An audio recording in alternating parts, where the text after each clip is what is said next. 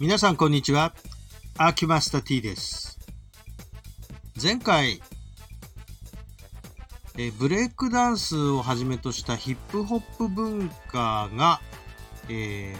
ギャング構想の、えー代替手段として、いわゆる平和的な問題解決手段として使われていたという事実をお話ししたんですが、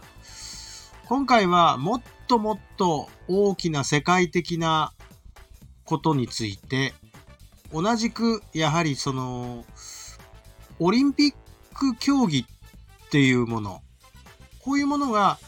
えー平和に寄与したお話と言いますか、なぜオリンピックが平和の祭典というふうに呼ばれるようになったかのゆえんについてのお話をさせていただければなというふうに思います。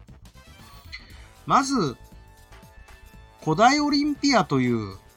その、いわゆる古代オリンピックですね。こういうものがなぜ開かれたのかということですね。で、これは何かというと、まあ、いわゆる戦争回避なんですよ。で、この戦争回避をどのようにしたかというと、えーオリンピックを開いて、オリンピックの選手の、えー成績で競うということをやらせようとした。つまり、軍隊同士が実戦を交えるまでもなく、軍隊の連動の、その、指標としてオリンピック競技を実施することで、そこで順位をつけて、軍の連動を、えーそれによって測るというかですね、評価するというシステムが出来上がったんですね。それのおかげで、えーオリンピックをやることこそが、その軍の連動のお互いのこう、えー手の内を知ると言いますかね。そういうことにつながって、えー結果平和の方につながっていったという、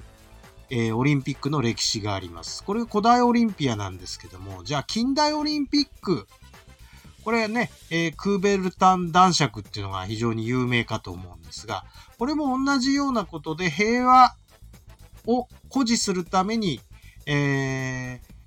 ーいわゆる競技で、競技成績で国威を、えー示そうと。国の代表をそれぞれ呼んで、えー競わせることで、えー実際の実践に変えようとしたという平和の試みが近代オリンピックであるというわけなんです。まあ、そういうことで平和の祭典と言われるゆえんはそういうことによるわけなんですけれども、じゃあ実際どうだったかと。前回のオリンピック、例えば軍事侵攻をしているとかですね。それから、もう一つは、あのーいわゆるドーピングの問題で、えー締め出しを食らっている国がある。つまりそのオリンピック自体に不正を持ち込もうとしたり、その国自体が不正をしていたら参加資格を剥奪するというようなことをやって門前払いをしていますよね。まあ、このことが言い悪いは別にしても、えー古代オリンピックの精神からするとちょっと外れているような気がしないでもないということなんですね。で、やはり、この、筋肉、まあなんていうか、その、運動成績至上主義というのも、これもどうかなというところはあるんですけど、もともと軍の連動を図るためのその手段として発達したことを考えれば、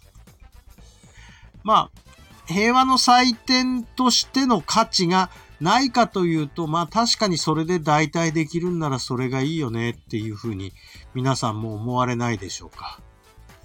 まあ、そういうわけで、うーん、まあ、ダンスっていうバトルもあるし、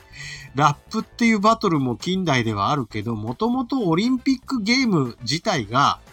えーそういう性質を帯びていたっていうことは、一つ、えー平和ということを考えるときには、一つの要素として知っておいてもいいことかなと思います。